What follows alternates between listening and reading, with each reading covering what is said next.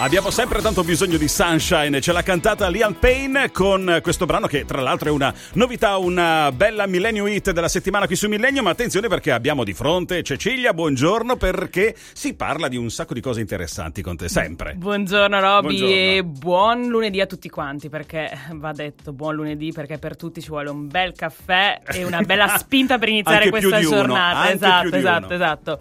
E intanto facciamo gli auguri a Roby che sappiamo che oggi è il suo compleanno e parliamo invece di Schianno. Gazzada Schianno inizia la festa patronale cibo, sport e tante riflessioni, soprattutto cibo e sport, perché oggi inizia fino a, lu- a lunedì eh, 20 inizierà appunto la festa patronale che è famosissima appunto a Gazzada Schianno e oggi inizia con un buon fritto misto tifando la propria squadra del cuore.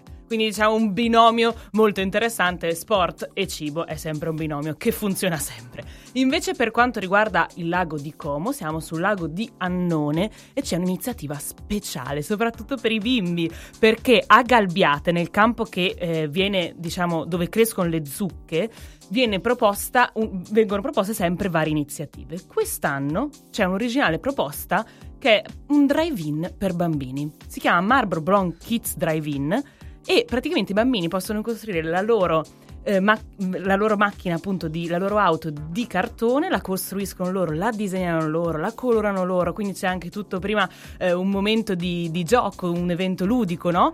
E poi eh, si siedono in questa, in questa macchinina e guardano Coco, che è il film Disney.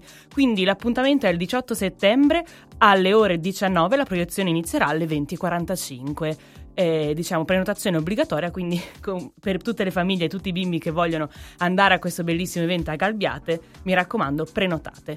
Invece a Milano sboccia l'autunno, perché ragazzi sboccia l'autunno, al giardino Indro Montanelli apre l'orticola, sboccerà l'orticola. Quest'anno è la prima volta che si tiene a settembre, per la prima volta dopo 24 anni e grazie a tantissimi main partner, dalle ore 15 di giovedì 16 settembre fino a domenica 19, Giardino di Indro Montanelli, tantissime piante in fiore. Quindi questi sono gli eventi che questa settimana ci accompagneranno in attesa dei prossimi. Ciao Roby e ciao a tutti, buon lunedì! Grazie a domani.